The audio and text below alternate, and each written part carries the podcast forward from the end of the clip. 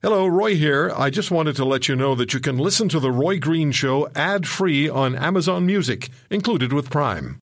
Hey, it's Ryan Reynolds, and I'm here with Keith, co star of my upcoming film, If, only in theaters, May 17th. Do you want to tell people the big news? All right, I'll do it. Sign up now and you'll get unlimited for $15 a month in six months of Paramount Plus Essential Plan on us. Mintmobile.com slash switch. Upfront payment of $45 equivalent to $15 per month. Unlimited over 40 gigabytes per month. Face lower speeds. Videos at 480p. Active Mint customers by 531.24 get six months of Paramount Plus Essential Plan. Auto renews after six months. Offer ends May 31st, 2024. Separate Paramount Plus registration required. Terms and conditions apply if rated PG. Welcome, welcome, welcome. Welcome to the Roy Green Show podcast. Hello, everybody. Welcome to the Roy Green Show podcast. Andrew Scheer, Conservative Party leader. You'll hear him on Justin Trudeau in Osaka and on Admiral Mark Norman. Speaking of the Admiral, David Butt, criminal lawyer in Toronto, will speak about whether or not we as taxpayers have the right to know what the amount may be, the settlement amount may be, between the government and the Admiral. Spencer Fraser, the CEO of Federal Fleet Services, on the supply ship Asterix, which is the ship around which the Admiral Norman case revolved. To find out about that ship and how they built it on time and on budget. And Professor Guy Harrison on Kawhi Leonard. Will he stay or will he go? Professor Harrison is a PhD who reports on sports and media. And Hamilton Mayor Fred Eisenberger was harassed at his home at 7 o'clock on Friday morning. He'll tell us what happened. Stay with us. It was really not very encouraging to see the Prime Minister and the President of China sitting beside one another and not interacting. They didn't acknowledge each other when it all began, so the reports say, and then to see them back to back with Mr. Trudeau reaching across to speak to the President of Brazil, who is not at all in any way aligned with the thinking of, uh, of the uh, Liberal Party of Canada. Anyway, so we're, we're hearing now that uh, there were some conversations, nothing official. There was some talk between Xi and Trudeau, and um, uh, Trudeau says he brought up the issue of our two Canadian businessmen who are being held, and let's call it what it is, they're hostages. So I had the opportunity about an hour and a half ago. We had 10 minutes to catch Andrew Scheer, the leader of the Conservative Party, of course, Conservative Party of Canada. He was about to get on an airplane, so we had 10 minutes to uh, talk to Mr. Scheer about a number of issues. I want to play that back for you now. And I began by speaking with him about the G20, about Trudeau, and about Xi. Have a listen. Mr. Scheer, let me ask you first of all about the G20. And we have, of course, uh, video evidence of Mr. Trudeau and the president of China, Xi, ignoring one another. Although there are reports now that they exchanged some words on the sidelines of a cultural event later on, and the Prime Minister is said to have brought up the issue of the two Canadian businessmen, let's call them what they are, hostages. What do you say to that? Mm-hmm.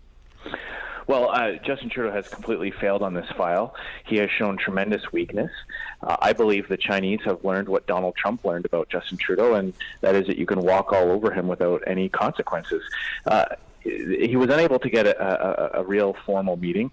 But underneath all of this is we now have a situation where two Canadians are being held illegally, and uh, they block our exports of canola, pork, and beef.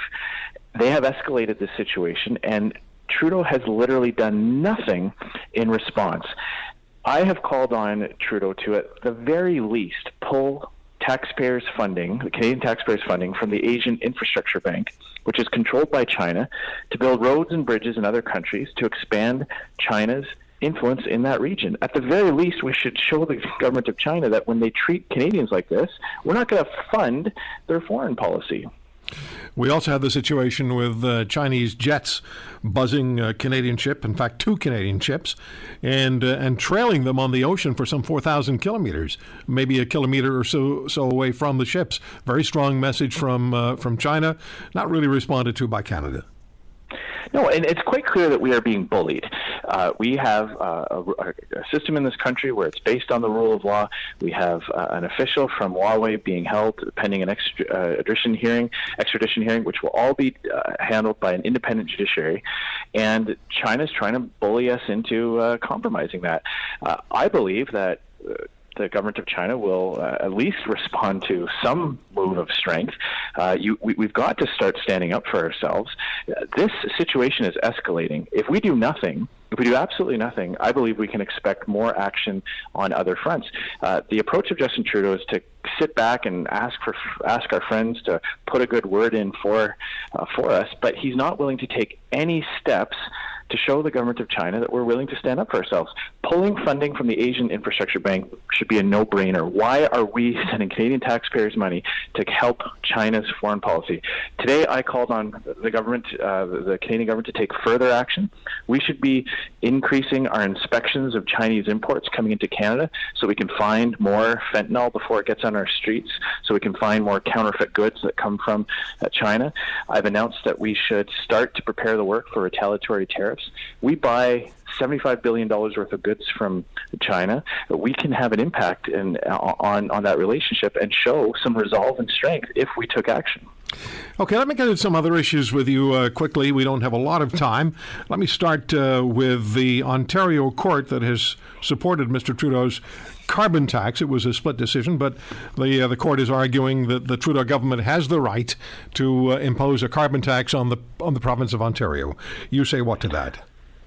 Well, I certainly am disappointed by the overall ruling, and I do think that the dissenting judges made some very good points about the uh, the effect on our constitutional framework between provincial and federal jurisdiction. Uh, I certainly agree with their remarks on that. Uh, I believe, though, we're into the stage now where the voters of Canada will be able to ultimately pronounce it. will be the decision of the voters in this country that will decide whether or not there's a carbon tax.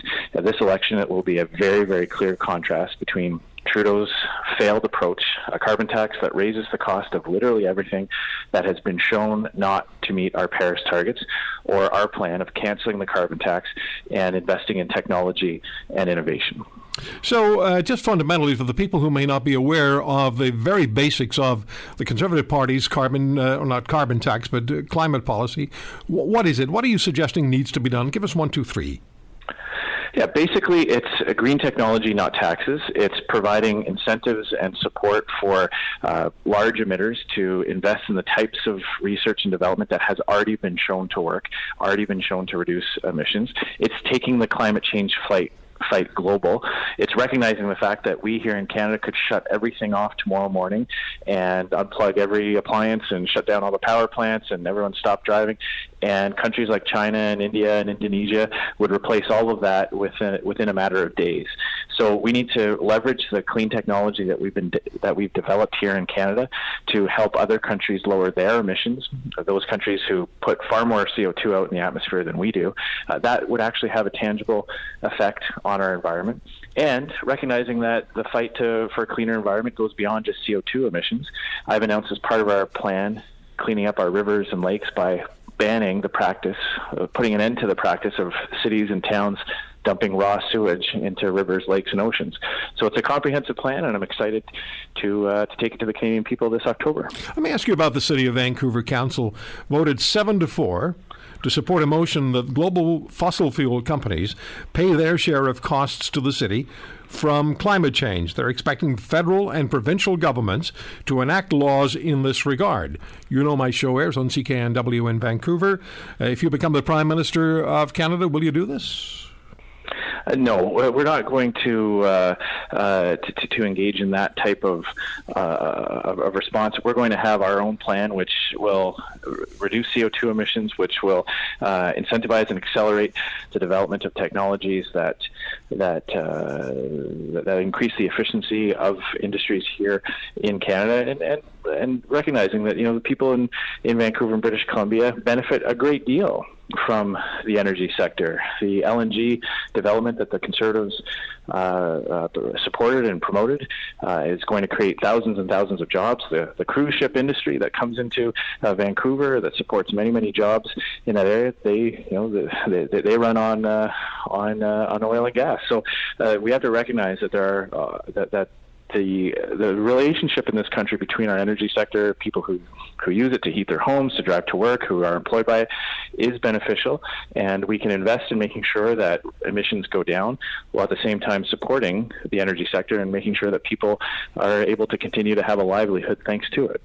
All right, I have to ask you about this. This is an important issue, and it has people talking. My social media, my Twitter account has just been over the top today. The announcement of an agreement reached between Admiral Mark Norman and the Ministry of National Defense and the Department of National Defense. Question is, is it a non-disclosure agreement? They won't confirm or deny, but a spokesman said the agreement is confidential, which is, I believe, just semantics.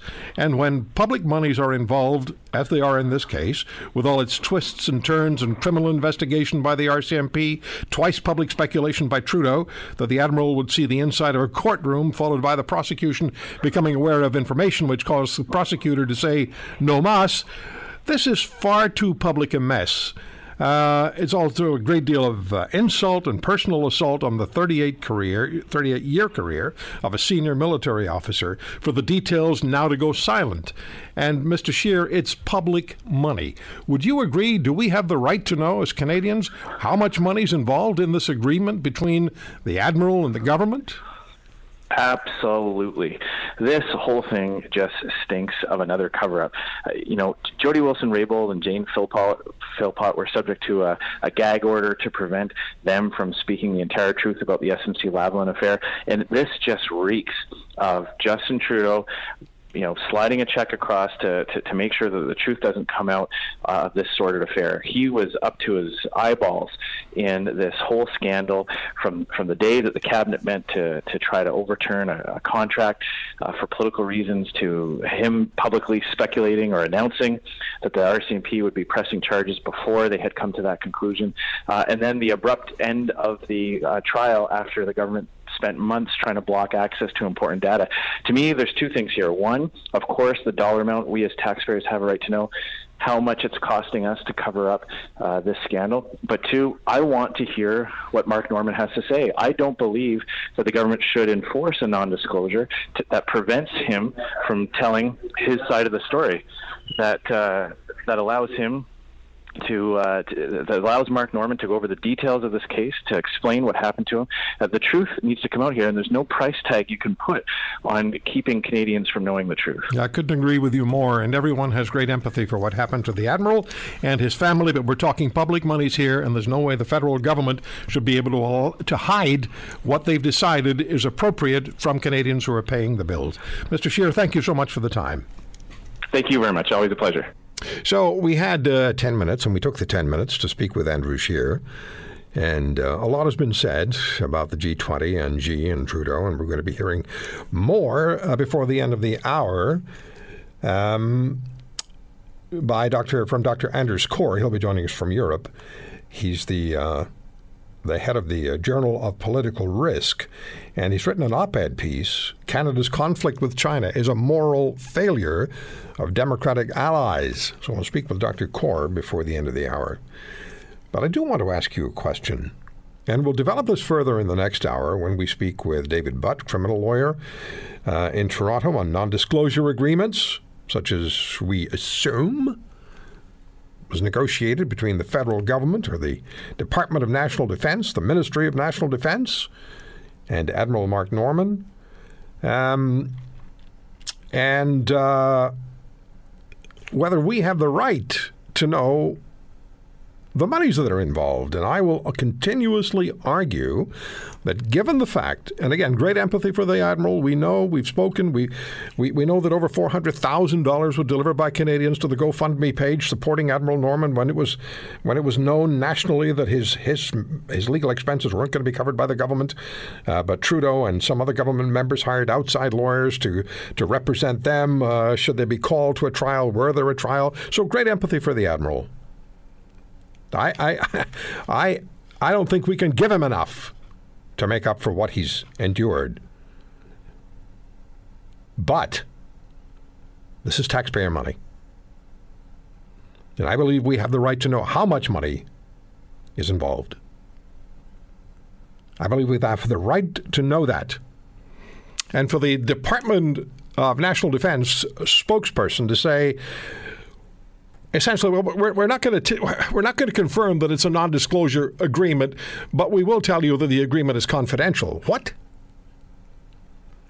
You're not going to tell us whether it's a non-disclosure agreement, but you will tell us that it's confidential. So either way, we don't find out. We have the right to know. Because what this is is just an effort to get Mr. Trudeau off the hook on the Mark Norman case.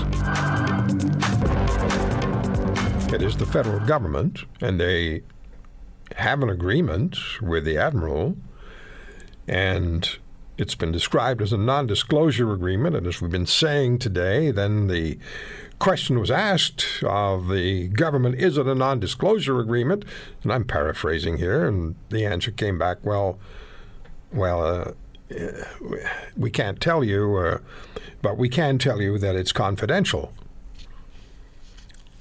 So it's the same thing, semantics. But it's using public money, taxpayer money, to provide the Admiral with relief from the horrors he experienced. And I don't think there's a single Canadian who begrudges Admiral Norman getting relief from what he's gone through what he faced was financial ruin. What he faced was his reputation being destroyed. They did everything they could to destroy his reputation. Uh, after he was removed from his command, uh, for about a week, they wouldn't say why. And so there was all this speculation about what he'd done, possibly. Turns out, even though the Prime Minister twice publicly mused about Admiral Norman being in a Canadian courtroom, well, the prosecutors rolled over when they realized, when they received certain information, which they should have received from the government earlier, I'm guessing, they didn't have a case. And so now, to get Trudeau off the political hook for the 21st of October, they're going to provide uh, the admiral with a with an agreement with with with with with, with, with funds. And we have the right to know what, what's involved because it's public funds, it's not private funds. There's a big difference, at least from my perspective. David Butt joins us, former prosecutor, uh, one of this country's uh, most preeminent criminal defense lawyers, also writes uh, op eds for the Globe and Mail, has uh, appeared before the Supreme Court of Canada, argued cases before the Supreme Court. And David, thank you very much for, for joining us on, uh, on, on this. This is a important and eh, increasingly complicated situation when they're they won't tell us if it's an NDA, but add the words that it's a confidential agreement. How what do, I mean? How do we make sense of that?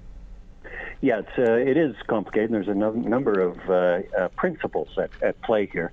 Uh, now, just first of all, the fact that they won't say anything about what it is or isn't. Uh, whenever there is an agreement um, not to disclose the essence of any agreement that is reached. People, uh, quite rightly, approach those very, very cautiously because there is invariably a term in that agreement that if anybody breaches and does disclose any information, uh, the underlying agreement, whether it's to pay somebody some money or, or whatever, um, is, is automatically unraveled. So everybody in the interest, everybody involved in negotiating it, in the interest of not unraveling it, will basically say nothing. And uh, that's actually quite common. So what, what you're hearing is, is very, very typical in terms of the landscape of these kinds of agreements that, that settle disputes. Okay, now there's the difference between the private dispute and the public. The private monies and public monies. In this case, we're talking public monies, and we all know what a horrific series of events the uh, the admiral experienced. Um, do we have legal grounds? Uh, I, I, would suggest we have moral grounds. Do we have legal grounds to say to the government, we we need to know, we have the right to know the amount of money that's involved here? Yeah, it's a very nuanced question, Roy, and it's a very good one. Uh, you know, first of all, as as uh, both Mr. Scheer and you have pointed out, you know, these are taxpayer dollars that are involved. And so, um, you know, on, on the surface level, the initial reaction might be, well, it's our money, we need to know. Um, it's actually a little more nuanced than that. Uh, the uh, federal government is one of the country's biggest employers. And so, as an employer, their relationships with the people they employ do carry with them some important privacy uh, protections. And uh, th- those are the kinds of things that uh, we see quite commonly. For example, when, when city council wants to talk about employment matters, they will go in camera, and invariably, you know, the press will holler and scream and so on. But uh, it's it's uh, an established practice that when you are dealing with sensitive employment issues, uh, going in camera or or being confidential about the details uh, is is preserving important privacy rights that public sector employees possess, as well as private sector employees. So that's the that's the other side of the coin in the sense that there may be, and of course we don't know anything about this, so we can't not say definitively, but it may be that there's some important privacy principles at play as well uh, in terms of the employment relationship that existed in that particular case. So that's just another complicating factor to a, a very nuanced issue. Would we then be talking away from the validity of the of the complaints, you know, around openness about taxpayer dollars, it just adds another perspective to the discussion. We're not talking about somebody being dismissed for, for cause. It's not that kind of situation. Right? Uh, it, it, it doesn't appear to be. That's that you know the thing is Yeah. we don't know. Uh, so the you know what is agreed upon um, you know in that in that agreement is something that only the parties will ever know. And, and as we've seen, they've been very very cautious in terms of talking about it, and, and uh, rightly so. Uh, but obviously, we do have a situation where somebody uh, was employed at a very high level and functioning at a very high level, and as, as you mentioned in your opening, uh, you know, had that employment cut short in um, problematic circumstances, if I can put it that way.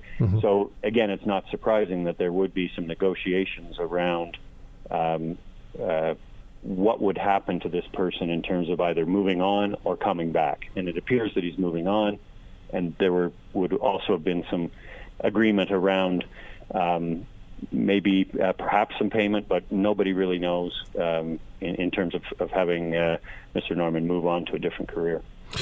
Well, he did say he wanted to go back to his job, and the chief of defense staff said he was happy to have the admiral come back, not necessarily to his previous position. And then the minister of, uh, of defense said that he wasn't going to be going back to that position. The admiral also said he wanted to share with Canadians, he had a lot to share with Canadians about what happened. And so we've been anxiously awaiting to hear what, what that is. And and so if if it's a situation where they can say, look, we had a private negotiation with uh, Admiral Norman, we've come to our uh, uh, an agreement, and uh, it's it's a confidential agreement. And you're not going to know what's involved, you, the public, even though it's taxpayer money.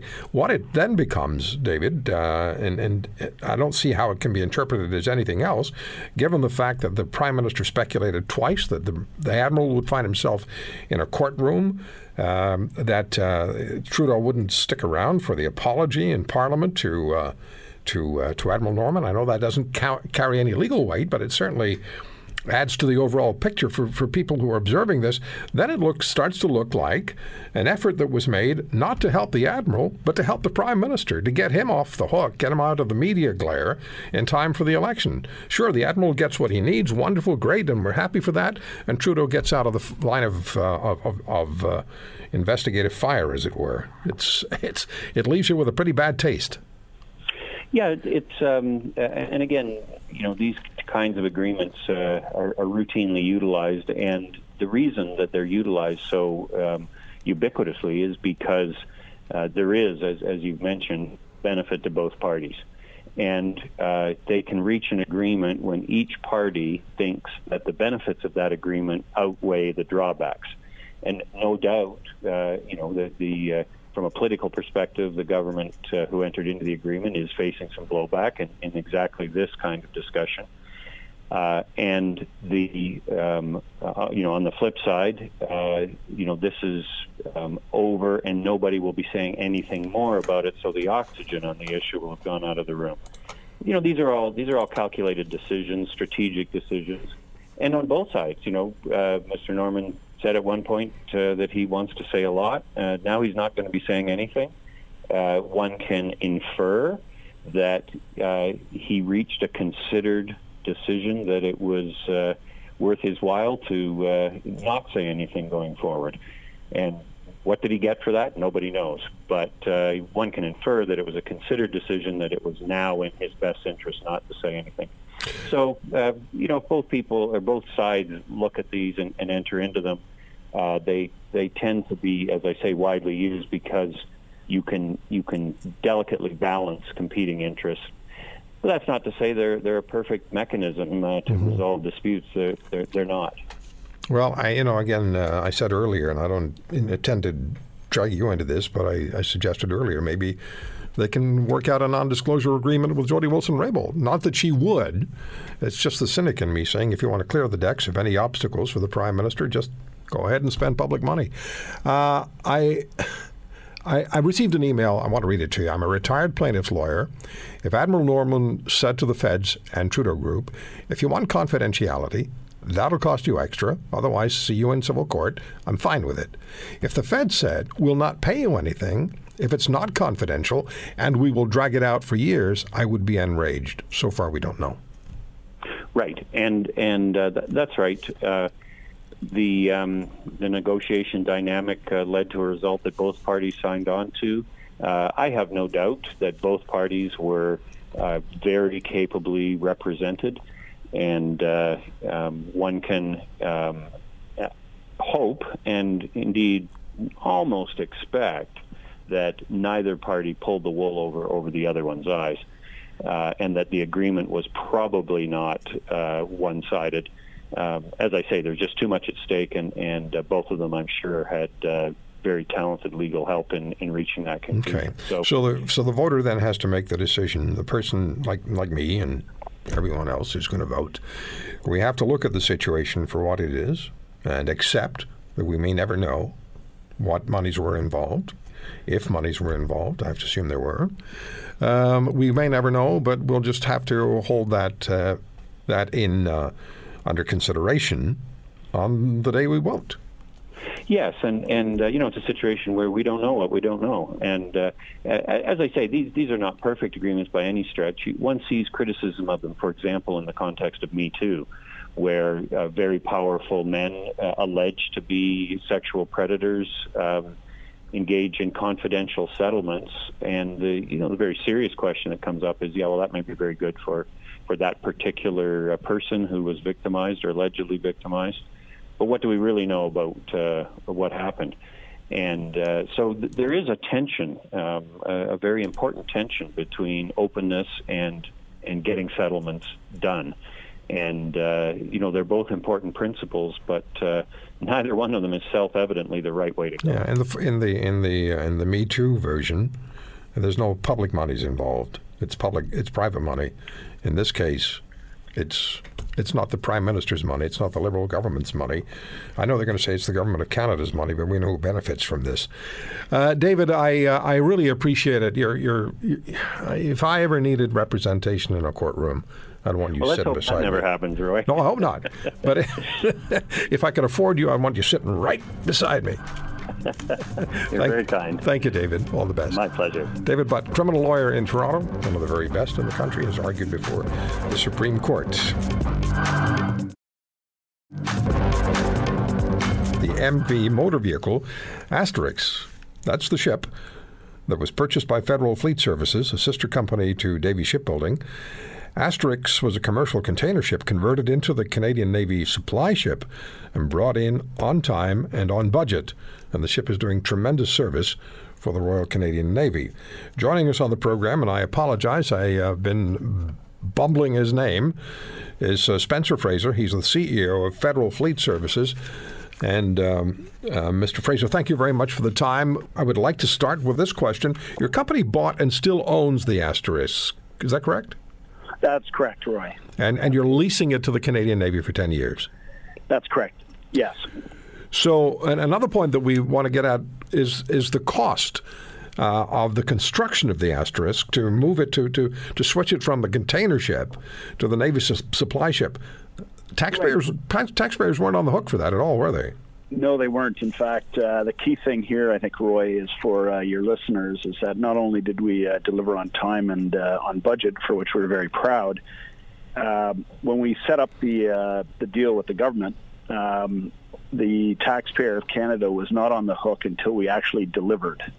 So if we were late or if we didn't meet uh, the requirements of the Royal Canadian Navy, we wouldn't get paid. So I think uh, taking that risk um, and being able to deliver on it, we certainly uh, not only set the benchmark here in Canada for procurement, uh, large complex procurements, but ba- based on uh, the uh, uh, interest we've generated worldwide, I think it's now become a leading uh, model for other navies and militaries around the world. I was actually reading that that the Resolve class naval supply ship, which the Asterix is, is rated on a par with the world's very best. Mr. Fraser, what was it about? Uh, when did you take ownership of the Asterix, and what was it about the ship that made it made it right for the project? Right. Good question, Roy. So, um, if you're going to build a fleet refueler or convert a ship to uh, be a, a, replenishment ship for the uh, the Navy, it's got to be fast and, uh, frankly, nimble. So, when the uh, former Protector class, HMCS Protector and Preserver, uh, one caught fire and one rusted out in uh, late to 2013, early 2014. we did a survey of the world's market and found a class of brand new German built um, 1700 container ships that have a very high speed, very beautifully built. Um, and what we actually did, just to, to, be very specific for your listeners, is that we, we went to the government and said, look, we can do the conversion, you can buy it, you can lease it, you can lease to buy it. Um, and we did that in 24 months. So while there is a 10 year lease, the government's had an option to buy the ship uh, since we started service uh, last February. And uh, to put it in context, it's coming in. Uh, not only did we arrive on budget on time, but we currently arrived and deliver the ship the capability at one quarter of the price, not 10% less, but one quarter of the price of what they're currently paying for a ship they've been waiting on for over a decade uh, from a shipyard on the west coast. Wow! So uh, that, that's how the whole context has started. Wow. Uh, and and this was so the, to make it clear, this was an, an, this was not an old container ship that was bought and then modified to serve the Navy. This was a this was a, world class ship to begin with. World class, uh, German built, as I said. So uh, uh, built like a German tank. Um, we we brought it to Canada. Uh, we tore it down to the gunnels. Think of a canoe. We kept the engine room. We added a second engine room, and then we used a modular construction um, with a, uh, a pan Canadian supply team, uh, suppliers from across Canada. In fact, over 900, and we uh, modularly rebuilt the ship into its current uh, form. So huge success. So, so talk to us, please, about some of the special features on the Asterix because it, it, performs many different functions within the Royal Canadian Navy. Like I understand, there's a full operating room on the ship. That's correct. Yes, yes. So we have the fuel. We, we provide aviation fuel as well as ship's fuel. We provide uh, food, uh, uh, spare parts, ammunition, uh, but integrated into the uh, ship is a hospital the size you would find in a small town. Uh, you know, it's got full operating rooms, both dental and uh, standard operating rooms, a full clinic. It's got a ward. It can take. Uh, uh, if we have to go off for a humanitarian assistance uh, mission, like in Haiti, we can we can provide basically a sea-based hospital um, and forward logistics for Canadian Forces personnel. And this ship could also be fitted for warfighting capability, or at least capability to defend itself. That's correct. So when we designed the ship, um, uh, we weren't sure if the Navy or the Canadian government, because it was really the Canadian government, not the Navy, uh, to decide if they were going to lease it, uh, lease to buy, or uh, buy it outright. Because uh, you got to remember, as you, you earlier pointed out, Canada had no tankers, so we were the only Western or NATO navy without an ability to refuel its ships, its its frigates, which had just gone through a you know, like a four to five billion dollar refit. So we have all these Lamborghinis that can uh, patrol at high speed, but we had no way of refueling them on, you know, the longest coast uh, coastline in the world. Oh my! Uh, so um, yeah, so we um, uh, we we we converted the ship. Um, it's got uh, all the capabilities that you would expect in a modern uh, replenishment ship. We're very proud to say that we were able to showcase uh, very proud, actually. Uh, some Canadian content. Uh, the main equipment uh, for the transfer of fuel. There's a company in Etobicoke, Ontario, here called. Uh, Hepburn Engineering. They're one of three manufacturers worldwide. They they dominate the market, so we're extremely happy to have them on our team. We had a company out west called OSI who makes integrated bridges, so we were the first to bring that capability into the ship a company out of Montreal who's the world leaders in automated control systems for ships, uh, for machinery. Uh, L3 MAPPS brought them in. And uh, Roy, to put it in context, the old ships had about 350 people on board, um, and we're currently uh, capable of meeting our mission requirements with about 80 people. That's um, amazing. So, uh, very, very uh, happy with the outcome. Yeah, I mean, uh, I was uh, once an ordinary seaman standard in the uh, Royal Canadian Naval Reserve, and lowest rank in the Navy, Mr. Fraser. And as I've often said, I fought very hard to stay there, and uh, which always gets a bit of a chuckle. but I did, I did, I did, uh, and I found out that they actually do have brigs on ships because I got put in one. But um, just just because I was uh, naughty. Um, for a brief, brief, I shouldn't be telling these stories, should I? I should just, just, I should just be quiet. Uh, are there any other uh, Resolve class naval supply ships on the way? Well, when we um, when we started uh, the program, we offered the government of Canada two ships. Obviously, if you do a second ship right after you do your first, you've got the learning curve. Um, and we offered that ship at just over $500 million. So it would have been about a $100 million savings to the, uh, uh, the Canadian public, the taxpayer. Um, we thought that was quite significant. Um, the uh, government has opted not to pursue that option.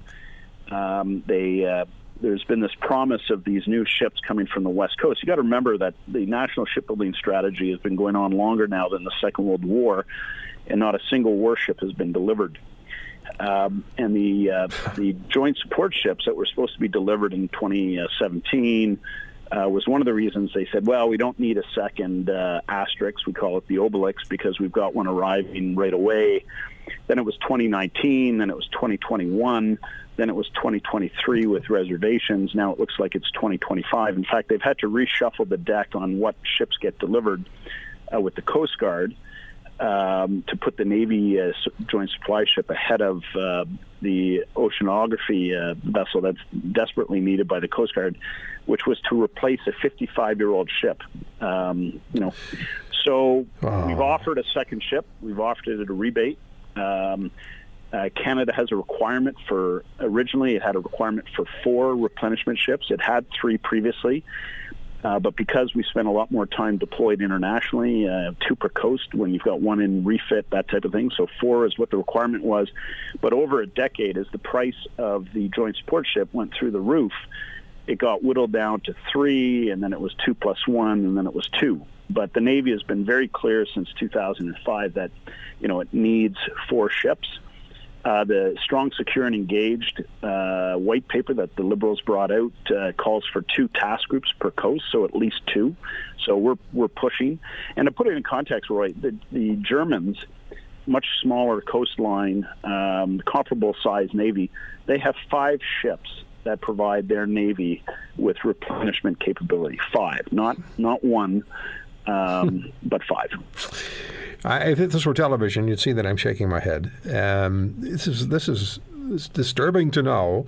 At the same time, it's good to know that you're able to do what you did, and within two years, uh, take this ship from from a container ship, a world class container ship, and turn it around and turn it into a world class naval supply ship, which is now serving the Royal Canadian Navy. The fact that we only have one makes me think of, of, of, of somebody building a, a skyscraper and then forgetting about the elevators. Well, Roy, here's here's an interesting fact. So the ship start deployed. Its home port is Halifax. So it was converted in Quebec and transited uh, uh, to Halifax, its home port, and it deployed from Halifax on the 11th of April last year.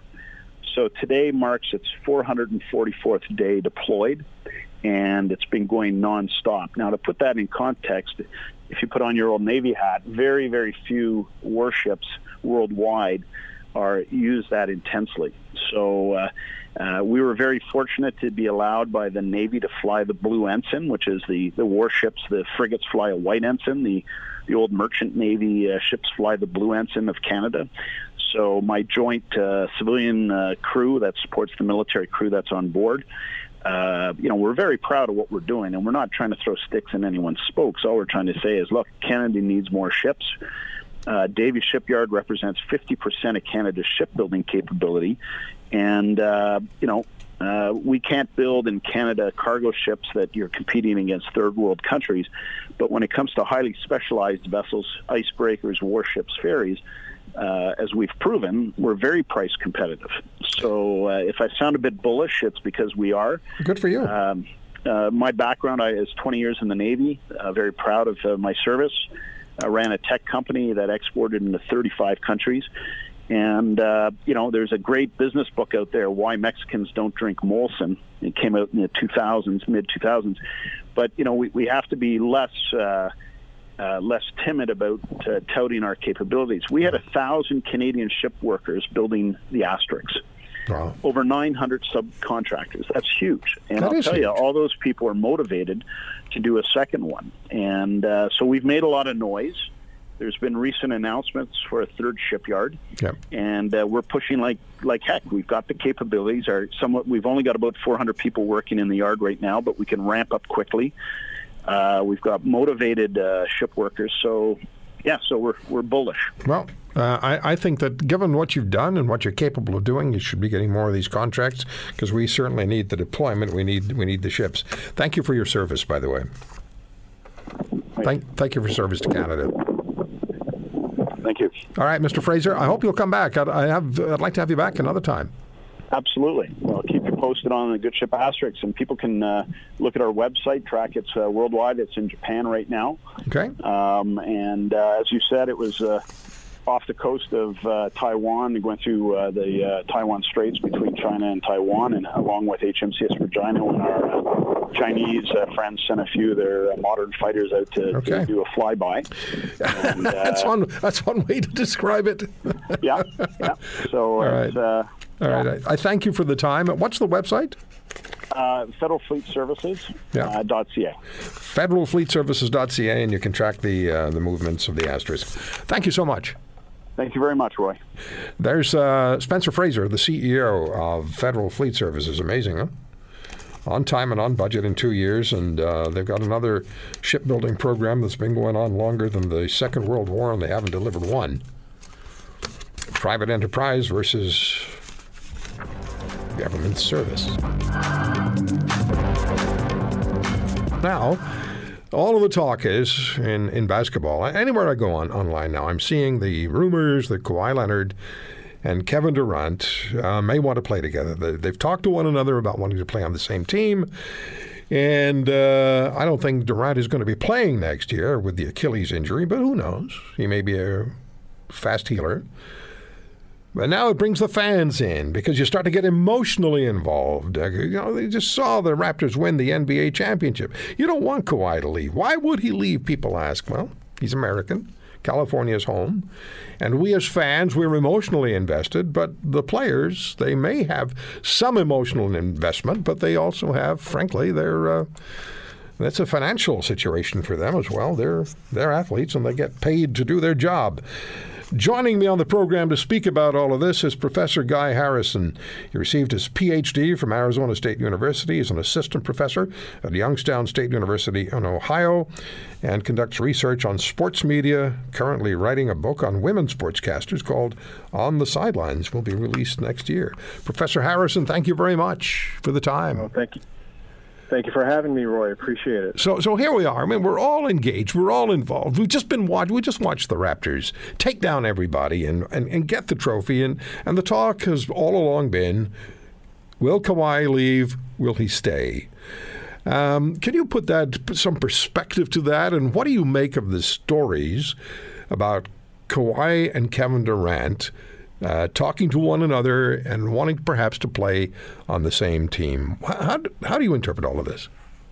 Sure. So um, there's a couple things that I that I look at uh, when we talk about uh, rumors such as these. You know, usually when they're released in the press, uh, they're they're leaked to the press because someone has something to gain out of it, either contract leverage or trade leverage. Uh, in the case of the NBA and the way NBA contracts work, um, we know pretty much what we know the contract the Raptors can offer him. We know the contracts that any other team can offer him. So, you know, in that in that case, in the case of an NBA star like Kawhi Leonard, there's not a whole lot of question as to you know who's playing who here. So, you know, you look at a report like this and you think, okay, well, maybe there's there, there's a good chance that this is a valid a valid case. Um, you know, I, I know from a loyalty standpoint, you know, there's another thing to consider here, which is that you know Kawhi did not choose to go to Toronto, although he did talk his way out of San Antonio. Um, but he was traded to Toronto. It wasn't a, a free agency situation, so you know it's not a case where um, you know, he he went to Toronto on his own accord, although he may have had some say as to where his trade destination was. Uh, but ultimately, you know, you think about loyalty. How much did Kawhi really have at the beginning? How much of a say did he have going mm-hmm. to Toronto? That's another question I would ask. Uh, athletes themselves, how important is it generally to an athlete? And they're successful. They make they, the best ones make millions and millions of dollars. So money's not really an issue. Pride may be, mm-hmm. ego may be. I'm sure it is. So they're very strong personalities. Um, so how much of a draw is playing at home? Kawhi's from California. We know the Lakers are going to talk to him. Uh, the Warriors, I'm not going to talk to him, but the Clippers uh, have interest. How much? How much of a draw is playing at home? Um, you know, these days I think it's I think it's a pretty strong draw. Uh, in, in general, the things that matter to athletes now are much different than they were 20. We could even say maybe even 10 years ago. Uh, you know, I think this all started uh, with LeBron James and his first decision to leave Cleveland for Miami, and people said, you know, how could he do that? Like he has no loyalty to Cleveland. Um, although he was he was public he was public enemy number one. From Ohio. um, but but it, regardless, he left Cleveland because he wanted to go play with his friends, which is which at that point was unheard of. Um, but I think this speaks to sort of a generational thing that that transcends sports. This is something that um, we've seen, at least here in the U.S., uh, in terms of this generation of, of workers who said, you know, I don't have to be I don't have to be somewhere I don't want to be. I can pick and choose where I want to go, and that that line of thinking is more commonplace with this generation. So I think for athletes, um, I think you know, depending on how much of a uh, connection they have to home, that would be a pretty strong draw.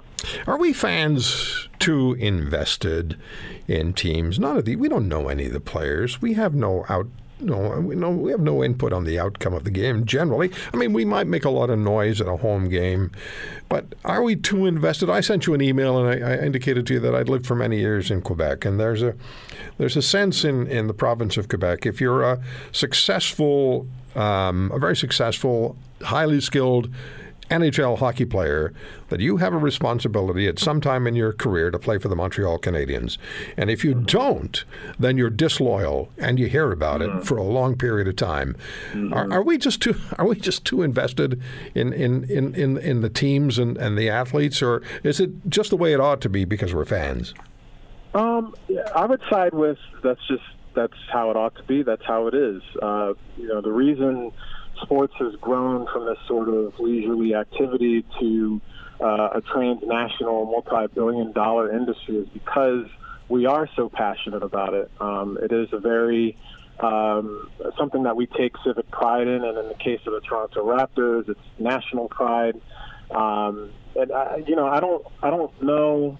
You know, I, I, I come from the school of, you know, who are we to decide what is something, what's something that we're too passionate about, or things that we're not passionate enough. Of course, there are things such as education that maybe that maybe, maybe certain people could be more uh, passionate about. But I, I don't think that sports is, is one of those things that, that we can be too passionate about. I grew up in Philadelphia, which has a, a I would say well deserved reputation as a town that is very passionate about its sports. Um, and again, it just comes down to a civic pride thing, and I know um, that's part of it for for Mon- the Montreal Canadiens and having uh, athletes go there who who are French speaking. Um, I know that there's that sense of loyalty that they they want athletes who who have that identity to, to sign there. It goes back to civic again.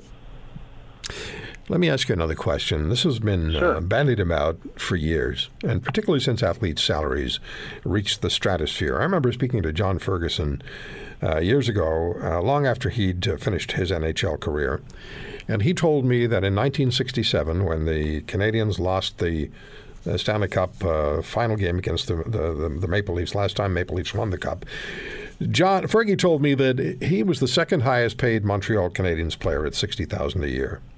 Mm. And the most highly paid player was Jean Beliveau, who today would be getting 20 million. He was getting 80,000 a year. Mm. Uh, today, we're dealing with the 10, 15, 20, 25 million dollar a year player.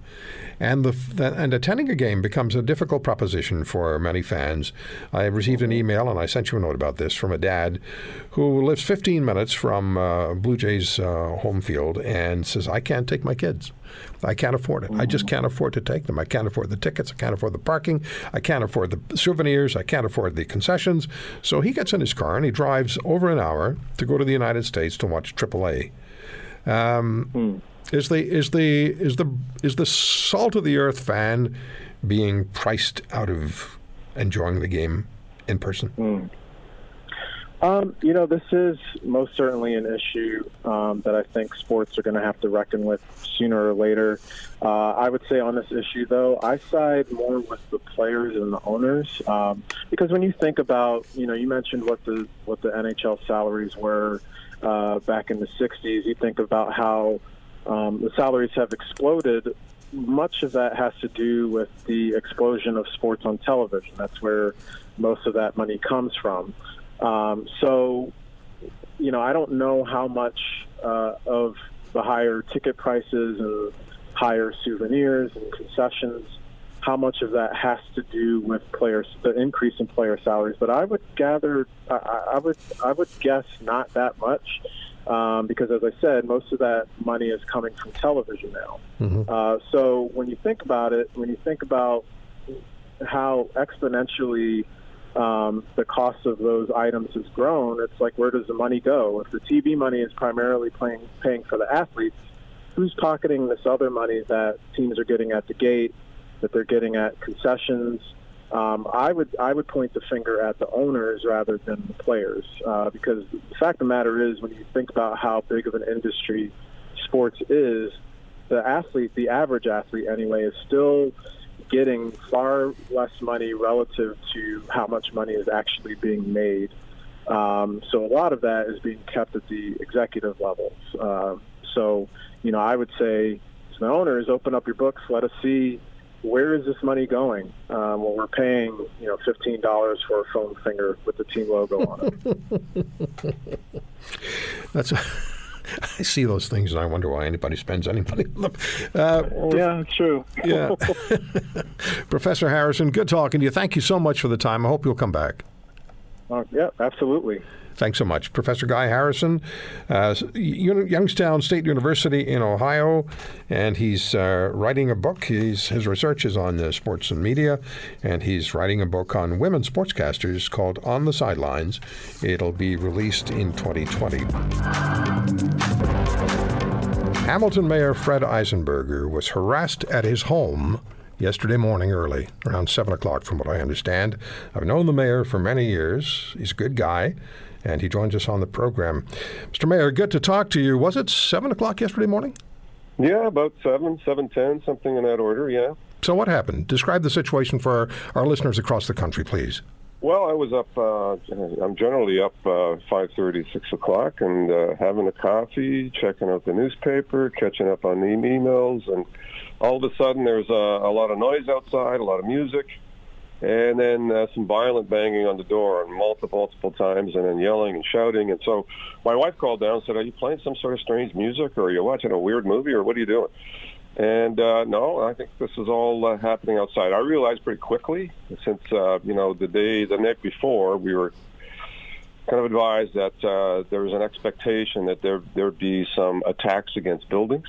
I had no idea that uh, it would be one of mine, but uh, uh, there we were. So we had a crowd of about 20 people outside. Uh, playing uh, instruments, banging on the door, firing uh, signs into the lawn, um, and uh, you know, just just chattering away, making yelling, screaming, uh, everything they could do to, and, and banging on the door uh, violently. I mean, I'm, I'm not talking a knock on the door. I'm talking about a pound on both the sides and the front door. So it was very intimidating uh, for my wife, for sure, rattling uh, for the neighbors. Thank uh, God for my brave neighbor across the street who uh, decided to capture all that on video, and uh, that's certainly been helpful for the uh, for the police to use. And um, and uh, I took some pictures and you know, I thought it, I thought it important that we, uh, you know, identify the people that are doing these kinds of actions. And so, uh, to the degree that uh, that that did that, uh, I don't think that's a bad thing. And you know, it, it, it's really crossing a line, quite frankly. Oh, it and. Uh, I'm not accepting of it, and uh, nor are the police, and nor is the. Uh, broader community, and I've heard from many in our community, uh, you know, indicating support, notwithstanding, you know, what side of the issue on on uh, this whole hate, uh, you know, mongering uh, uh, issue is uh, they're, uh, they're, they just don't believe that this is uh, in any way, shape, or form the right thing to do. Well, I've known you for a long time. I've known you for decades. You're a very fair guy. Um, I've not always agreed with you, obviously, but uh, but you're a very fair person.